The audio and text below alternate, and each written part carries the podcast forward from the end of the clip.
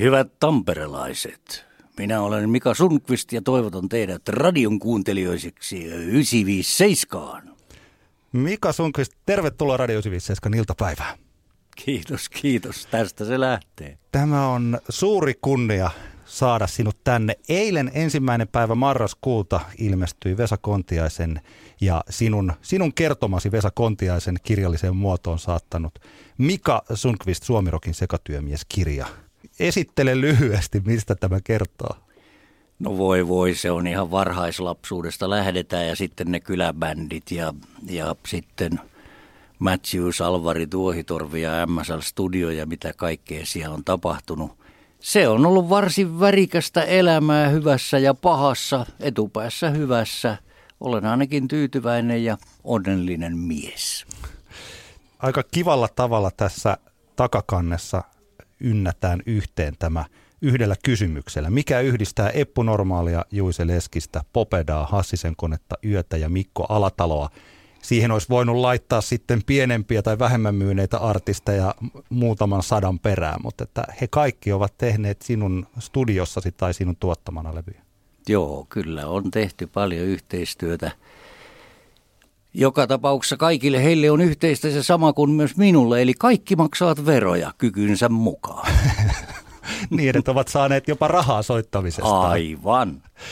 Sä toivoit Popedalta kaasua äh, albumin tämän Kaasua komisaario Pepponen kappaleen, siksi me sillä aloitettiin. Minkä takia? No se on ensinnäkin Popeda on mulle semmoinen kummilapsi ollut vuosien varrella, joka tavallaan on ollut sellainen jatkumo Alvari Tuohitorvelle, että kun se touhu loppu, niin tilalle tuli toi ja mulla tuli uusi nuoruus heidän mukanaan. Ja tällä levyllä on myös minun ensimmäinen haaveeni, eli Harley Davidson 1340-kuutioinen siinä kannessa. Arvo Mikkonen vainaan alla siinä, rauha hänen sielulleen. Oliko se sen takia just, että sä halusit kaasua? Sä täältä olisi voinut Popedalta ottaa monta muutakin biisiä. On, ja siellä on semmoisiakin biisejä, joissa mä oon soittanut bassookin. Mä muistan, että esimerkiksi Kuuma kesä kappaleessa sä soitat bassoa, eikö niin? Joo. Miten se tarina meni?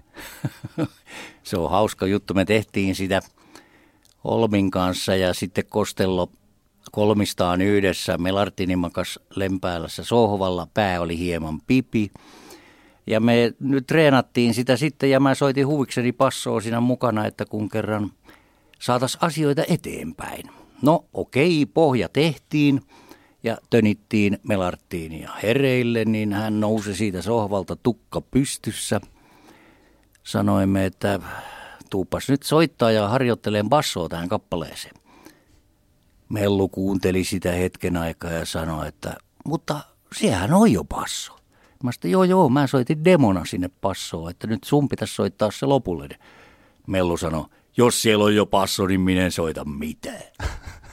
Siinä ei hirveästi mustasukkaisuutta, ainakaan hänellä ollut. Näin se on. Meillä on ollut, mä oon Melartinin tuntenut ihan pikkupojasta lähtien, joku mä oon ollut Tampereen musiikissa ja Westerlunin musiikkikaupassa, niin hän semmoisena naskalina tuli ihmetteleen sinne soittimia.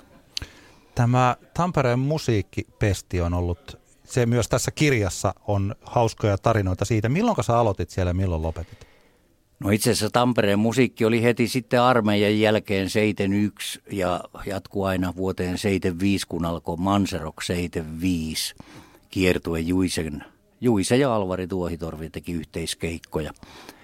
Ja tota, olinhan mä sitten vielä siellä töissä semmoisena niin osa-aikaisena, kun johtaja Hänninen sanoi, että älä nyt sumpvisti lopeta, lopeta keikkojen takia tätä myyntihommaa, että sä oot hyvä myyntimies, että tuu tänne aina silloin töihin, kun haluat, että saat provikan myynnistä, se on, se on sun palkka siitä ja näin toimita. Ja mähän olin siellä sitten aina jonnekin 78, 79 vuoteen asti, kunnes MSL Studio perustettiin. Oliko se niin, että tämä soitin kauppiaana oleminen johti sinut ääni ammattilaiseksi vai oliko se jo sitä ennen, sähän olit tietysti Alvari Tuohitorvessa, olit nuorisotähti. no joo.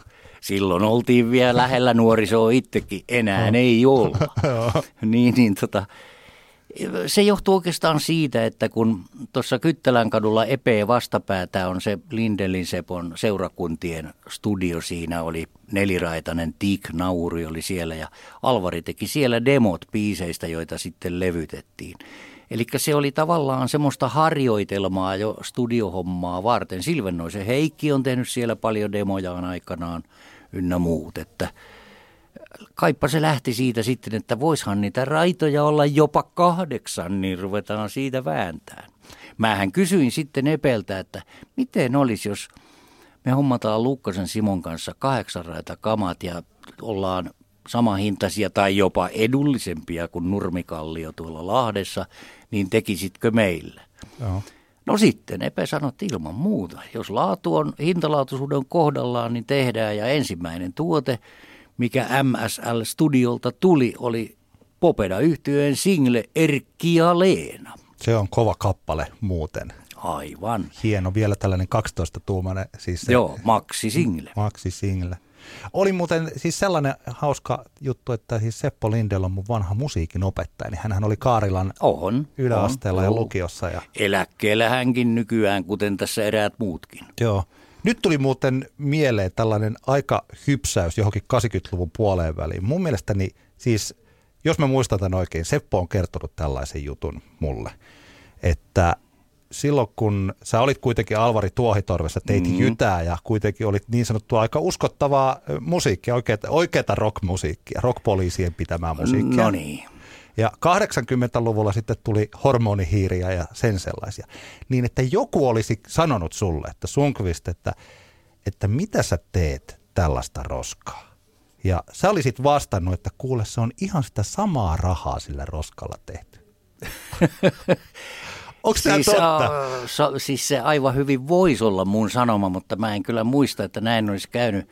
Hormonihiirestä, jos sen verran sanotaan, niin nythän mä oon sen tässä kirjassa kertonut ja, ja muutenkin julkisesti, että se oli täydellinen työtapa turma. Silloin eräs henkilö tuolla Lempäälässä tuli pyytää, että mun poika tekee nämä tenavat, tenavatähti juttuihin haluaisi laulaa, että tee sille yksi kappale, että hän laulaa semmoisen sitten. Ja mä tein tuommoisen kuin hormonihiiret.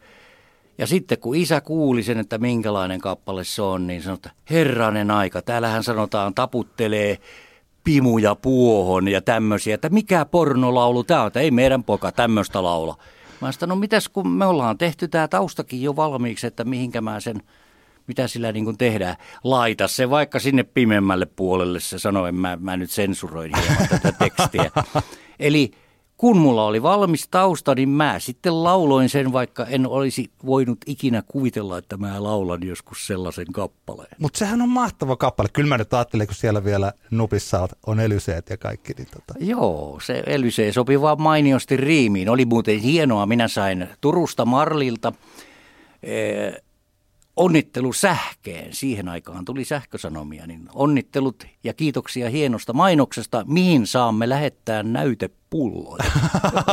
Mulle tuli aikamoinen hivakka elysee-pullo ja sitten sitä pienempää ja magnum-pulloa. Nykyäänhän se on myyty ulkolaisille sijoittajille sekin firma. Joo. Hormonihiiret voitti silloin syksyn sävelen, eikö niin? Vuonna 82 ja kuukaudessa myi 33 000. Se oli aika mukava pikkuvahinko. Se oli työtapaturma. Kiitos siitä. Maksoin sillä omakotitalon velan pois. Me soit, siis nyt olisi kyllä hieno soittaa se hormonihiiret. Katsotaan, että ei, oliko ei, sulla mukana ei, sitä? Ei, ei, ei, ei soiteta ei, sitä. Ei, ei, nyt sattuu, nyt sattuu. Ei soiteta sitä, mutta me soitetaan sellaisia kappaleita, joita sä olit toivonut, koska mm-hmm. me, kun me sovittiin tätä haastattelua, niin seuraava laulu, mikä me soitetaan, on Mikko Alatalon Ajolähtö. Ja Joo. Juttele sinun ja Mikon yhteisestä taipaleesta.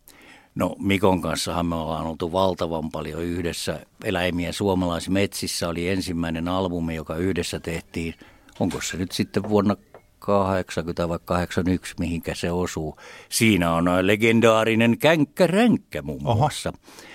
Ja tota, sen jälkeen on yhdessä tehty, mutta tämä ajolähtö, ensinnäkin biisi on hieno.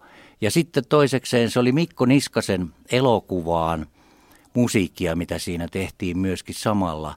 Ja Mikko Niskanen oli studiossa ja hän on yksi minun suosikkeja näyttelijöistä, koska hän on niin rankka mies tai oli niin rankka mies.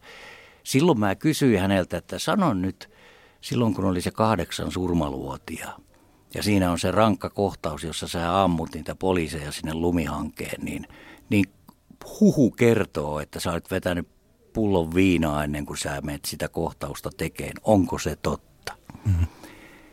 Hän sanoi, että kyllä mä suoraan sanoen ryppäsin itseni raivon valtaan ja hänen, minun mielestä se on niin kuin aika uskottavan näköistä. Mä sanoin, että se on todella uskottavan näköistä, että se on niin karmivaa, että kylmii vieläkin, Joo. kerroin Niskasen kanssa. Hän oli hieno mies.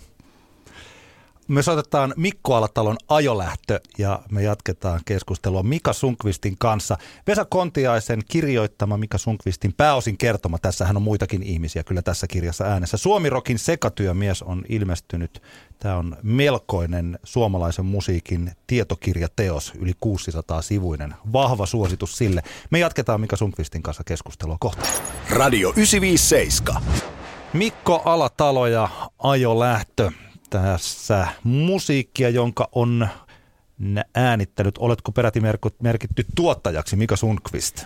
No kyllä meillä paljon oli Mikon kanssa semmoista yhteistyötä, että oltiin molemmat mikserin ääressä silloin kun miksataan ja annoimme mielipiteitä toisillemme. Välillä kunnioitimme toistemme mielipiteitä, välillä emme. Mitenkä muuten sulla, kun on se oma studio, niin joskus sä olet siellä ollut ihan vaan äänittämässä ja miksaamassa, yhtiö on tullut ja sä et ole hirveästi sanonut, että mitä heidän pitää tehdä. Mutta onko sulla ollut, kuinka paljon sulla ollut sellaisia, missä sä olet tuottanut ja sanonut niin sanotusti viimeisen sanan? No kyllähän niitäkin on ollut ja on paljon siis tuommoisia nuorien poikien bändejä, jotka sanoi, että he on ihan vihreitä, että koita sä nyt olla vähän niin kuin isällisesti päälle katsojana siinä ja sanot, jos, jos joku juttu on sun mielestä huono, niin sano se ihan reilusti vaan, että älä, älä kaunistele, että juu ihan kiva meininki pojat, jatkakaa samaan malliin. Ei semmoisesta arvostelusta ole mitään hyötyä. Joo. Joo. Mitenkäs esimerkiksi Juise Leskisen tai Eppujen tai Popedan kanssa, niin kuka siellä päättää tai päätti teillä, että mitä tehdään? No jos puhutaan Juisesta, niin Juisehan on savolainen piellysmies tai oli, joka sanoi aina juuri niin kuin hän halusi sen tehdä. Ei siinä ollut kellään muilla mitään sanomista, paitsi Tikanmäen Anssi nyt oli semmoinen, joka sovitti kappaleita ja hän, hän niin kuin sanoi välillä, että eikös toi nyt olisi tollain ja tollain parempi. Että siinä oli neuvottelu, mutta juuri ketään muuta Juise ei kuunnellut. Joo. Oliko niin, että 15 yö oli teidän ensimmäinen levy, jota Juusen kanssa teitte? Joo, 15 yö. Siellä on muuten hauska biisi, se rock and roll, blues and jazz, Kiss My Ass. No. Niin teksti oli siinä pöydällä sitten ja mä kattelin sitä, että mitähän tämä touhu on, että tämä on aika omituista kamaa, niin kuin sekaboltsia. Mä sanoin Juiselle, että – Herra on tainnut syödä hieman kärpäsieniä, että tällaista tekstiä tulee. Juise sanoi, että en mä nyt mitään kärpäsieniä ole syönyt, mutta mä tuossa yksi päivä kuuntelin tota The beatles yhtyeen kappaletta I am Walrus, minä olen mursu. Ja käänsin sitä mielessäni, että mitä täällä oikeastaan sanotaan. Ja hän tuli siihen tulokseen, että se on täyttä potaskaa ja puuta heinää. Ja jos Beatlesit on semmoista tehnyt, niin osaan minäkin tehdä potaskaa. se oli aika hyvä. Miten sä, milloin sä tapasit mut ensimmäistä kertaa Juiseen? Minkälainen tämä, miksi Juise tuli MSL-studiolle tekemään? No se oli se sattumien summa, mutta Juiseen mä tutustuin hyvinkin jo varhaissa vaiheessa, kun oli se ensimmäinen koitusään Int-bändi – he olivat muun muassa ylioppilastalolla sitten esiintymässä ja Pikasen Rape silloin Alvari Rumpali, se oli 70-luvun alkua, niin sanoi, että mennäänkö YO-talolle vähän kaljaa juomaan, mennään kuuntelemaan silloin tänne Juise, Leskinen ja Koitus Int. Mitä on noin omituinen nimikin, että mikähän semmoinen orkesteri on. Mentiin sinne ja katteltiin, siinä oli Alatalon Mikko ja Rinteen Harri mukana ja kuunneltiin ja katteltiin ja katsottiin toisiamme ja mä sanoin, että no ei noista jätkistä kyllä taida oikein mitään tulla. Että syön hatullisen paskaa, jos noista miehistä jotain tulee. Ja Alatalo on joskus multa kysynyt, että haluatko sen ihan naturel vai well done? Taitaa vielä olla syömättä kuitenkin. No, toistaiseksi se on nyt tekemättömien töiden laatikossa. Mutta niin kuin varsinkin tässä meidän 957 Juise 40-sarjassa, kun mäkin olen sitä alkupäätä niitä kuunnellut, niin sehän oli aika outoa menoa, että jos ajattelee, että Ema Nummiset ja Suomen talvisodat, että tällaista undergroundia oli tehty, mutta mm. sielläkin oli ammattimuusikot taustalla, kun taas Juise ja no Alatalo osasi. Mutta se koko bändi, sehän oli sellainen retkue, jossa laulajat vaihtui ja pikkasen soittaa, että välillä Mikko Alatalo soittaa viulua ja siis et, et, ei ehkä sieltä vielä pystynyt kuulemaan vaikka jotain kaksoiselämään tyylisiä kappaleita, että tällainen on tulossa. Ei voinut, mutta kyllähän se siis silloin varhassa vaiheessa jo oli kuultavissa, että eh, Juise oli niin kuin verbaalisesti lahjakas, että hän ei yleensä jäänyt sanattomaksi missään tilanteessa. Joo. Meillä oli hauskoja juttuja välillä. Kun tehtiin esimerkiksi sitä dokumenttialbumia, joka on Juisen soololevy, jossa hän soittaa kaikki soittimet itse. Tosin nyt kun ilmeisesti vaitiolovelvollisuuteni on jo päättynyt, niin kyllä mä sinne jotain kitaraa ja jotain bassoa soitin. Niin Juise sanoi silloin mulle, että muuten toi sun studion nimi, toi MSL Studio on aika tyhmä nimi. No mä koitin intää vastaan, että no tuolla sun logiikalla niin BMW ja IBMkin on tyhji, tyhmiä nimejä. Niin niin, mutta se ei tavallaan kerro mitä. MSL Studio. Mitä se tarkoittaa? Onko se kynsistudio vai hiustudio vai maalaamo? Mikä se on? Niin, että mulla olisi paljon parempi studion nimi sulle. No mikä? Soundquist Studio. Se olisi ollut hyvä. Pakko myöntää, että se oli loistava – loistava. Silloinhan mä sanoin että no Juise, oot säkin yhden virheen tehnyt. No minkä virheen? Mä nyt muka on tehnyt. No kun, silloin kun sä teet sitä suomikitaraa, sä tilasit sen ja kun sä oot tommonen anarkisti ja pasifisti ja eikä sulla ole edes ajokorttia eikä armeijaakaan käynyt, niin tota, sullahan olisi pitänyt olla joku vähän provosoivampi kitara. Esimerkiksi semmoinen kitara, jossa on Suomi vuonna 1939 ennen talvisotaa – jossa on Petsamo, Salla ja Karjala mukana. Se oli... Silloin Juise mietti hetken aikaa ja sanoi, että voi perhana, niin olisi pitänyt olla. Että se oli yksi harva kerta, jolloin mä sain Juisen vähän sanattomaksi. Tässä kirjassa oli muuten tällainen kappale, mitä mä en oikeastaan ollut tiennytkään, eli että vuonna 86, kun Yölento, joka muuten meillä täällä 957 studiossa on tällä hetkellä vinyylinä täällä mm. olemassa, niin että teillä tuli tämän levyn, joka on siis Juisen myydyin levy käsittääkseni, mm. ainakin silloin aikanaan oli, Joo. ellei joku kokoelma on mennyt ohitte, mutta ainakin näistä Juisen levyistä myydyin. Niin teillä tuli välirikko tämän albumin äänisysten aikaa ja se sitten teidän yhteistyö päättyi vuosiksi. Joo, pitää paikansa. Mä menin menin, tein sen virheen, että arvostelin Juisen elämän menoa. Eli sanoin, että kun sä ryyppäät noin tolkuttomasta ja kun sä tupakoit noin tolkuttomasta, niin sä kuule ennenaikaisessa haudassa vielä. Ja sitten Juise rupesi mulle sanoa, että mikä helvetti sä oot mua arvostelen, kuinka mä elän. Mä saan elää niin paljon kuin mä elän ja miten mä elän ja mä, jos mä otan kuppia, niin mä otan. Mitä se sulle kuuluu? Eli hän, hän kyllä otti itteensä siitä Toki on muistettava, että ei se ole koko totuus, koska, koska Norlundin Juuso tuli sitten Juisen bändiin mukaan basistiksi, jolloin oli loogista, että niitä Juisen levyjä tehtiin siellä Norlundin JJ-studiolla. Niin. Että on siinä muitakin syitä. Niin saattaa olla, että niin, aivan, että tässä oli kaksi asiaa rinnakkain, että Joo. mitä siinä sitten onkaan tapahtunut. Kyllä. Meillä siis Mika Sunkvist, Radio 957 iltapäivä vieraana. Vesa Kontiasen kirjoittama Mika Sunkvist, Suomirokin sekatyömies, ilmestyi eilen ensimmäinen päivä marraskuuta. Ja me soitetaan niitä kappaleita tämän tunnin aikana, joita Mika toivoi. Seuraavaksi on tulossa Kersantti Karoliina, mutta ei Popedan versiona, vaikka siinä Pate ja Kostelo onkin. Kerro siitä. No joo, se meni. Siis mähän on Kersantti Karoliinaan tehnyt sen tekstin aikanaan ja sen takia meiltä, kun me Velimatti Järvenpään kanssa tehtiin semmoisia Tex-Mex-keikkoja, niin aina tultiin kysyä, että hei, vedä, vedä se kersantti Karoliina. No mitenkä me nyt vedetään, kun on haitari ja kitara? No me tehtiin sitten semmoinen tausta Tex-Mex humppa tausta siihen ja ruvettiin vetämään keikoille. Se sai aika hyvää suosioa. Ja mä soitin sitten kerran Patelle siellä Mustajärvellä sitä, kun oli saunomisilta ynnä muuta, niin – Pate nauro melkeinpä kyyneleet silmästä, että onpa pöljän kuulosta humppaa, että mitä tämä on. Mä sitä kuule, me meinataan tämä panna levylle, että saat tulla vierailee ja Kostello on luvannut jo tulla soittaa kitarasooloon, kun se nauroi, että hän haitarisoolon kanssa vuorottelee kitarasooloa. No totta kai mä tuun laulaan sinne yhden säkeistä ja näin se sitten tuli.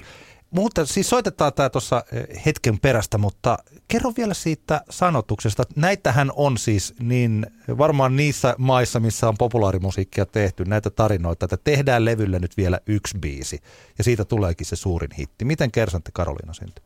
No siinähän kävi niin, että kun tehtiin sitä Svoboda-albumia, siellä oli jo punaista makeaa ja mä ja Tapparan mies ja siellä oli monta hittibiisiä jo valmiina – että tavallaan niin kuin Kostello ja Pate sanoi, että ei tarvi mitään lisäpiisiä enää, mutta kun mä olin albumin tuottaja, niin mä sanoin, että mutta toi yksi poppiisi, joka on Kostellon biisi, uh, Uruguain englannilla laulettu Kersantti Karoliina, eli pa- Kostellohan lauloi semmoisella, kyllä tiedät, niin, semmoista suunnilleen englantia. Joo niin tota, mästä se on niin hyvä poppiisi ja tarttuva, että mun mielestä se kannattaisi ehdottomasti tehdä.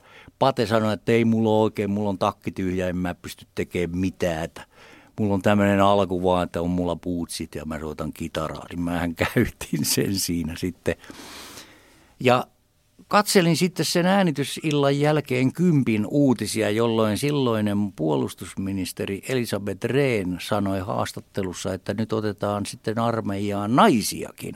Ja siitä se idea tuli, että otetaan semmoinen kersantti Karoliina, joka on vielä hirveämpi ääninen ihminen kuin Pate, koska hän on se pullanössykkä siinä, joka hoitelee kaksosia ja pitsiä nyplää niin se asetelma on niin kuin semmoinen. Ja musta siitä tuli aika hauska teksti.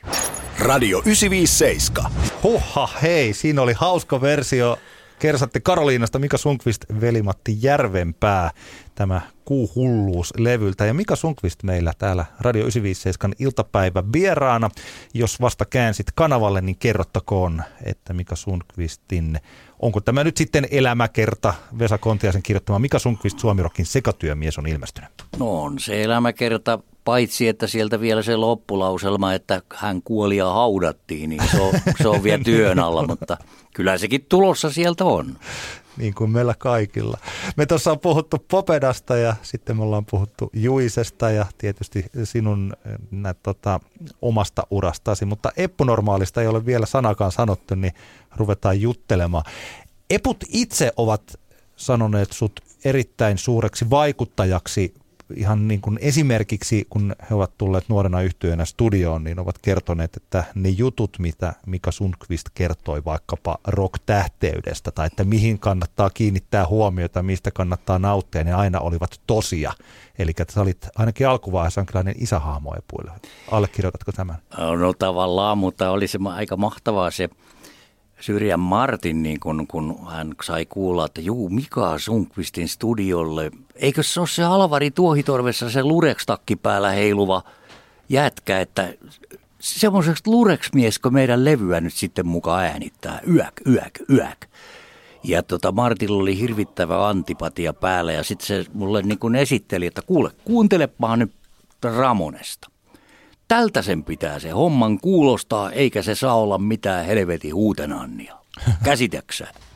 Oliko Martti oikeasti noin oikein punkkari tuossa vaiheessa? Oli, oli. Ja rankka mies. Ja no, okei, kuuntelin nöyrästi, ei siinä mitään. Ja mun täytyy sanoa, että mehän aika äkkiäkin sitten päästiin jo samalle aaltopituudelle, että meidän huumorintajut sitten kohtas kyllä – että, että meillä oli oikeastaan aika hieno henki tehdä niitä biisejä. Maximum Jeet Jee oli ensimmäinen albumi, jota tehtiin kahdeksan raitaisella studiolla Ylöjärven mettistössä Luukkasen Simon kellarissa. Tämähän on hurja hyppäys siitä Eppujen Agnepop-levystä Maximum J et J-levyyn. Me juteltiin Martin ja Torvisen Juhan kanssa, kun meillä oli tässä taannoin tämä Tempos, jossa me soitettiin yhden päivän aikana Eppujen koko tuotanto aakkosjärjestyksessä. Tiedän. Joo, Radio 957. Ja silloin juteltiin myös heidän kanssaan tästä, että, että, että se bändi ehkä oli siinä Agnepopilla pikkasen huonommassa kunnossa, siis niin kuin parempi kuin miltä se levy kuulostaa. Mutta sitten taas Maximum Jetiessä soundit ja kaikki, että se mikä sun osuutesi oli tuossa? Laito, oliko sä enemmän tuottajana vai miksaajana? Kuinka paljon sä olet rakentanut sitä soundia? Kuinka paljon se oli eppunormaalia? Öö, kyllä mä sanoisin näin, että se kunnia kuuluu Pantselle ja osittain kyllä tietysti minullekin, koska tota, kuitenkin kun sitä Ramones ääni seinää, kitaran jyrinää tavoiteltiin, niin se oli se, mihin suuntaan pyrittiin menee ja silloisella tekniikalla siitähän tuli yllättävän hyvää. Joo, sehän kuulostaa nykyään mm. ihan validilta. Se on hieno rock'n'roll-levy. Hei, tässä on tässä Mika Sundqvist Suomirokin sekatyömies-kirjassa, niin tässä on hienoja tarinoita teidän, sinun ja Eppujen, lähinnä Martin välisistä kepposista. Kerro niistä joku, jommin puoli tai toisin.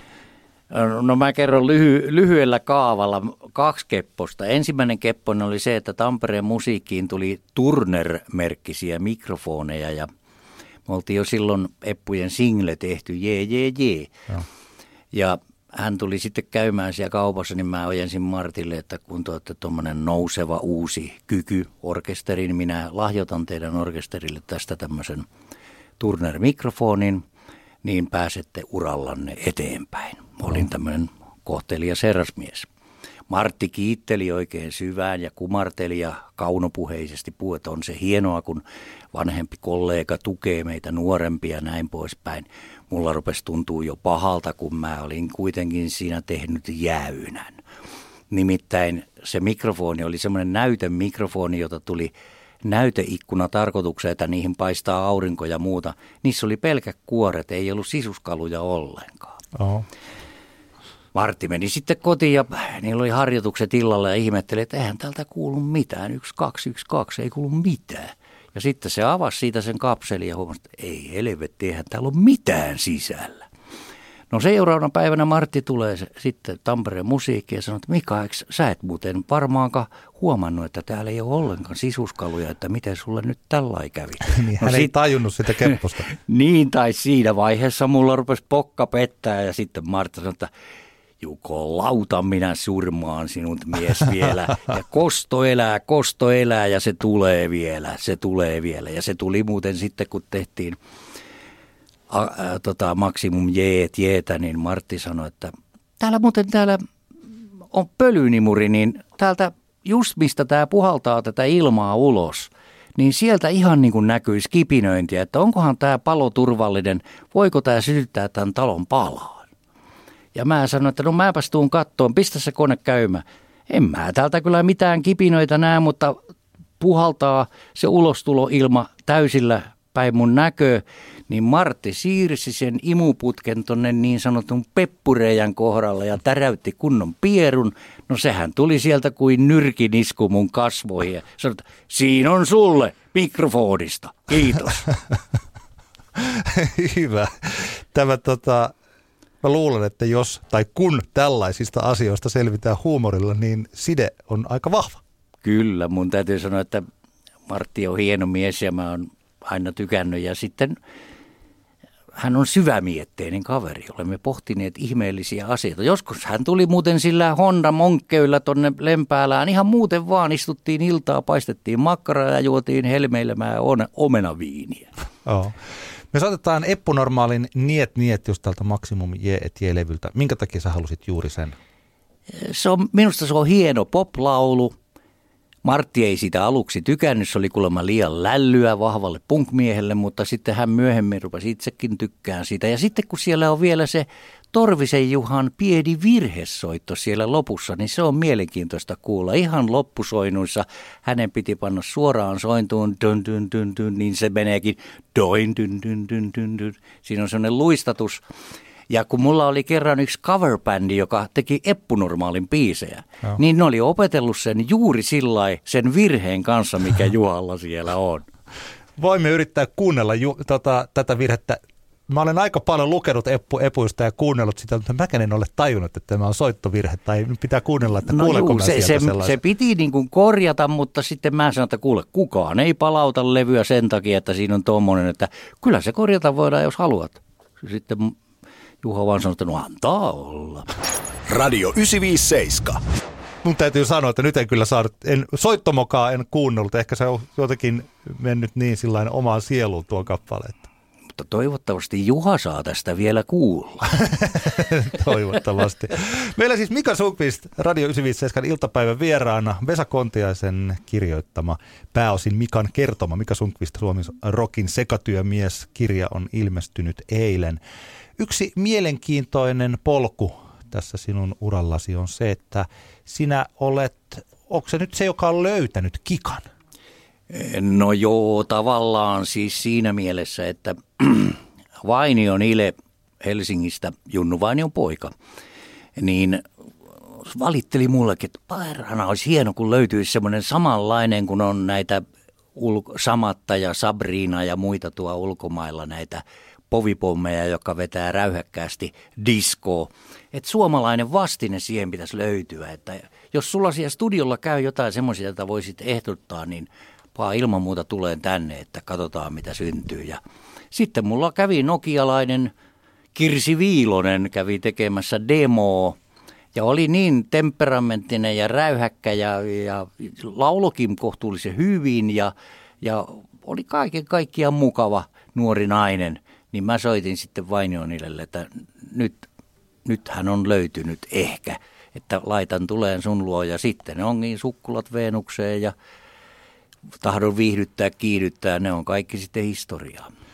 Tämä on muuten mielenkiintoista siis, että kuinka paljon sä teit vuodessa eri bändejä. Siis että sähän olit siinä ennen kuin 80-luvun ensimmäinen vuosi, siis puolikas, niin sä olit näiden suomirok suuruuksien tällainen hovisä niin kuin äänittäjä.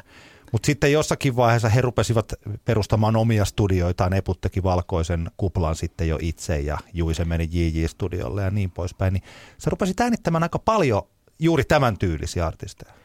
Joo, ja siinä oli niin kuin, sanotaan nyt Eppu Normaalin osalta, että sitten kun kahdeksas ihme myi toista sataa tuhatta, niin siinä tuli herroille sen verran tota hynää, että tota, he perusti oman studion ja osti omat laitteet. Ikävä kyllä he menestyivät niin hyvin. Niin. Jos olisivat menestyneet vähän huonommin, he olisivat ehkä olleet asiakkaana niin vielä myöhemmin. niin, Eli olisin toivonut vähän huonompaa menestystä. Joo, kyllä, kyllä, kyllä. Hei, me soitetaan siis Kikan, sä toivot, että kun mä sanoin, että voitaisiin pyöräyttää sulta joku biisi, vaikka moottoripyörä on moottoripyörä, sä sanoit, että soitetaan se Kikan versio. Ja mä rupesin miettimään, että mikä ihmeellinen Kikan versio. No juu, kun me oltiin Saarijärvellä keikalla ja Kikka oli siellä samaan aikaan, anteeksi Karstulassa, se oli lomakouhero, niin tota, Kikka oli samaan aikaan ja hän, sanoi, että hän on miettinyt sitä, että se moottoripyörä olisi kiva tehdä niin kuin hänen tuommoisella sukkula Veenukseen tyylillä, mutta kun ne sanat pitäisi olla sillä naisnäkökulmasta eikä suinkaan miehen näkökulmasta, että voiko sä tehdä uudet sanat siihen, että voidaanko se tehdä. Ja sehän sitten tehtiin ja tämä jäi sitten Kikan viimeiseksi levytykseksi, mikä, mikä hänestä on olemassa. Sä teit, sähän olet tietysti tehnyt tämän biisin ja tehnyt uudet sanat, mutta tämä ei ole sun äänittämäsi kuitenkaan. Viitasen Jani äänitti sen tuossa headlineilla Tampere-taloa vastapäätä. Radio 957. Siinä Kikan versio Moottoripyörä on Moottoripyörä-kappaleesta. Tämä on aika suosittu tuolla YouTubessa. Puoli miljoonaa ihmistä on se siellä, tai puoli miljoonaa kertaa se on kuunneltu. Niin, niin, kieltämättä, mutta onhan se niin kuin hyvin raikas ja semmoinen ilmava. Ja, ja sitten kun mä tykkään tuosta Kikan temperamentista, se on niin jotenkin positiivista me ollaan nyt kuultu sellaisia kappaleita tässä tunnin aikana, jotka eh, sä oot halunnut. Mä kysyin, että tätä, mitä me voitaisiin soittaa. Ja aika hauska tämä viimeinen ääninäyte on Juise Leskinen et Grand Slam, mutta mikä kappale ja minkä takia ja mistä tilanteesta? Niin, tämä on, tää on Nivalasta siitä Kuopio Iisalmin Nivala live-levyltä ja sieltä löytyy semmoinen kuin Nordens Gossar. Ja se taas puolestaan on siitä johdannainen, kun mähän tein syksyn säveleen Tarja Ylitalolle tuonne Lappiin, eli hän asuu pellossa, niin kappaleen kilpailuun. Ja Juisi oli kattellut sitä TVtä, sanoi, että hei, siellä tuli Tarja Ylitalo, Ylitalon laulamana semmoinen, ei pojan pojaa palele, ei tämä tyttö lempeä anele. Ei kai se ole sun tekemä kappale. Mä sitä, miten, niin mistä sä niin päättelet? No kun se on vähän semmoista kuivan kälväkkää huumoria, mitä sä yleensä harrastat. sanoi mm. Juise. Ja ei siitä sitten sen enempää. Mä tietysti toki myönsin, että kyllä se on tullut tehtyä. Se muuten tuli, tuli tota kolmanneksi silloin 83 vuonna syksyn sävellessä ja myi kultaa. Eli kiitos, kiitos. Ja sitten kun tehtiin tätä Kuopio-Iisalmi Nivala, niin he olivat sitten keikkapussissa Juise et Granslam harjoitelleet kyseistä kappaletta pienen pätkän ruotsiksi. Ikään kuin minulle yllätyksenä, koska mä olin Syrjän Martin kanssa äänitysautossa sitten vastaanottavana osapuolena, että mitä lavalta tulee, niin kaikki pannaan purkkiin. Ja tässä se on. Sunkvistin Mikalle terveisiä. Hyvä Sunkvist. Jatka samaa mallia vaan. Ei pohjan pojat palele. Täällä on nimittäin saatanan lämmin. Och Nordens gossar fryser ej, Fryser ej. när flickan säger hem till mig. Hem till mig. Terveisiä vaan Mika Sundqvistille. Se oli niin sanotusti lyhyestä virsikaunis kappale. Joo, ja se oli vielä hauska, hauska että mulle tuli teostosta ilmoitus, että tähän ei ole käännöslupaa haettu ollenkaan. Että kun tämä on kerran alkuperäisteksti suomeksi ja tämä lauletaan ruotsiksi, niin Juise soitti mulle, että lähetä sinne joku paperi, että käännöslupa saatu, että asia selvä. Mä eihän se nyt Juise hyvänä aika noin mene. Sinun pitää anoa sitä alkuperäiseltä tekijältä. Lähetä anomuskaavake minulle. No et sä nyt voi sillä tehdä. Mä sanoin, kyllä mä voin. Näin sä joudut tekemään. Niin, Juise lähetti mulle anomuskaavakkeen, jonka minä tietysti hyväksyin ja lähetin teostoon. Hienoa. Meillä tunti kului kuin siivillä. Mika Sunkvist, kiitoksia suunnattomasti tästä vierailusta. Vesa Kontiaisen Mika Sunkvist Suomirokin sekatyömies-kirja on kaupoissa ostettavissa. Yli 600 sivua suomalaisen rokin historiaa, jos olet kiinnostunut joko Mikasta, Alvari Tuohitorvesta, Epuista, Juisesta, Popedasta, Hassisen koneesta, Yöstä, Alatalon Mikosta tai tästä suomalaisesta äänitystyöstä, niin kannattaa tämä hankkia loistavasti, lennokkaasti kirjoitettuja hauskoja tarinoita täynnä. Kiitos Mika tästä. Olet aina tervetullut takaisin. Kiitos, kiitos.